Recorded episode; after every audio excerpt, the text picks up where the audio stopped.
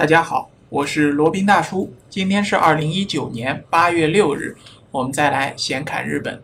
今天呢，想介绍一个位于在东京都市圈周边的一个观光度假胜地啊，热海。热海呢，日本叫阿达米，它位于伊豆半岛的东侧，是进入伊豆半岛的必经之路。热海呢，是日本屈指可数的著名的温泉疗养胜地啊，依山傍海和秀丽的风景啊。那在热海呢，有温泉旅馆，有餐饮土特产店。当夜幕降临时，华灯初上，热海的景致呢就非常动人啊。尤其当你在初秋、初夏的时候去到热海，绝对是非常舒服的体验。那去往热海呢，交通非常方便啊。东海道新干线呢就是经停热海的，从东京站搭乘新干线，就是东海道新干线前往热海呢，只需要短短的四十五分钟就可以到达。然后到了热海以后呢，还能再转乘伊东铁路啊，一路往南进入伊豆半岛的深处，可以继续领略伊豆的风情和魅力。那就接下来给大家介绍一下去热海必去的景点和胜地吧。那热海最有名的自然就是热海温泉了，无论是外国人还是日本人呢，都会对热海温泉非常的不陌生。去度个假，去度个两天三天的假。泡一泡温泉是日本人度假的一个首选啊，尤其是在东京都市圈周边的白领们，他们很喜欢去热海度假泡温泉的。热海温泉呢，据传形成于一千五百年以前了，是由海中的火山带裂缝中喷涌而出的地热岩质形成的温泉。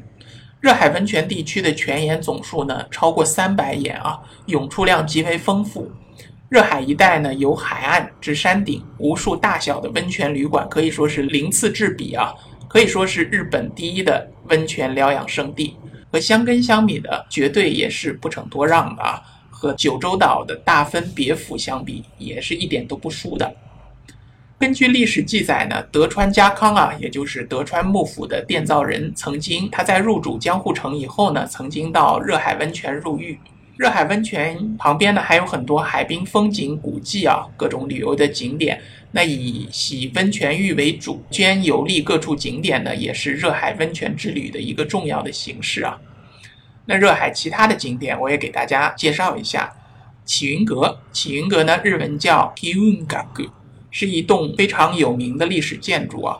它原本呢是一座建造于一九一九年的别墅。那时候的名字叫延崎别庄，那现在呢也是名列为热海三大别墅之一啊。从一九四七年开始，启云阁呢就作为旅馆开始经营了，而且呢，据传当年太宰治以及山本有三等日本众多文豪呢也经常光顾这个启云阁。现在应该是已经不对外营业了，只是作为一个观光地，可以允许游客前往参观，但是不作为旅馆经营了。在这个充满绿色的大庭园内呢，有日本式的建筑本馆与别馆，那还有大量的引用自日本、中国、欧洲等地不同风格的装饰呢，也让这个启云阁非常的洋气，非常的有异域的特色。现在呢，启云阁已经被热海市指定为有形文化遗产啊，是一个非常有名的公共景点，供游客参观游历。还有一个地方一定要去的呢，就是来宫神社 （Kinomiya Jinja）。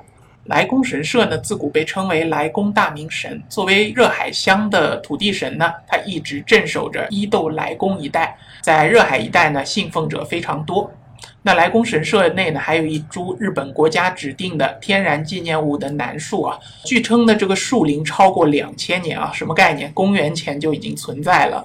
树周长呢，大概有二十四米啊，被当地人称为神木。那据说呢，如果是绕树一周，就可以让你的心愿达成了。所以有很多人前往来宫神社祭拜供奉这棵神木。还有一个地方要去的呢，就是热海梅园啊，阿达米巴岩。热海梅园呢，在一八八六年就开园了。最著名的呢是早开的梅花，之后呢还有红叶啊。四万多平方米的热海梅园内呢，有七百多棵树龄超过一百年以上的梅花古树啊。那梅花的盛放时间呢是每年的十二月到三月，在每年的一月中旬至三月中旬呢，还会举办梅花季，届时呢赏花的游客非常众多啊，人群熙熙攘攘，热闹非凡。然后在每年的六月中旬呢，还会举办萤火虫观赏之夜啊。那这里以梅花为主，还有樱花、红叶，可以说是一年四季呢都有美景可观赏的。另外一个值得一去的地方呢是伊豆山神社。伊豆的地名呢就是源自于这个伊豆山了，伊兹山。那作为结缘的神社呢，闻名遐迩啊，就和我们这边的普陀山相类似的吧。那据说呢，在神社里有能够成全人们爱情、让人们喜结良缘的神木树叶制成的护身符啊。啊，不过现在已经停止制作了。不过呢，来此祈求良缘的年轻人呢，仍是络绎不绝啊。也有情侣来到这边，也有单身狗来到这边，希望能够遇到自己命定的另一半。那还有一个与热海温泉齐名的呢，就是在热海北边的一个伊豆山温泉。伊豆山温泉呢，它紧邻着热海，濒临着相模海，是一个小温泉地啊。由伊豆山涌出的温泉呢，从山上向山下奔流而下，由此呢被日本人称为叫走汤。走呢就是走路的走啊，日本日语里面的走呢就是跑的意思。那在这里呢就是指奔流而下的活的温泉。那据说呢伊豆山温泉的历史呢也有一千三百多年了。伊豆山温泉呢是日本三大古泉之一，另外两个呢一个是四国松山道后温泉，还有一个呢是神户的有马温泉。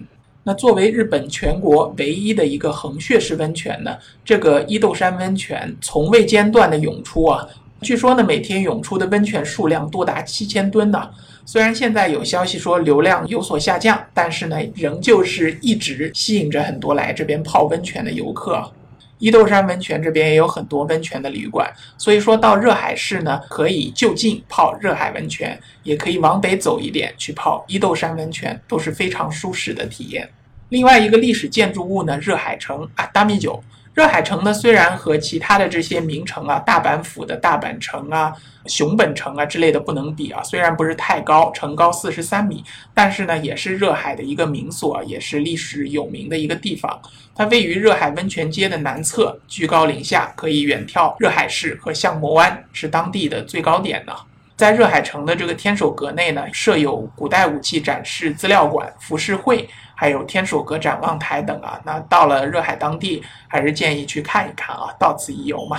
热海城呢，同时也是春天赏樱的一个著名场所，夏天呢还有举办天守阁的焰火晚会。那在脚下呢，还有景浦海岸，可以说登上热海城可以饱览湖光山色，或者说是海天山色啊，看起来也是非常的爽的。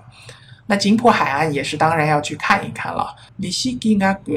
津浦海岸呢，可以说是伊豆半岛的一个玄关之地啊。起点呢是鱼见崎南侧，那有两公里长的悬崖，是著名的景观。悬崖呢高达八十米啊，悬崖下面惊涛拍岸，怪石林立，与浩瀚的太平洋、清澈的海岸呢构成一个美丽的景观。那在景浦海岸这边有红砖散步道，可以让游客轻松的散步，看看远处的热海城。旁边还有茶座，也可以坐下来喝一杯茶，休息一下，看看海，看看山，看看热海城，也是很舒服的。从热海车站下车呢，有巴士可以直通到金浦海岸的，所以交通绝对不是问题。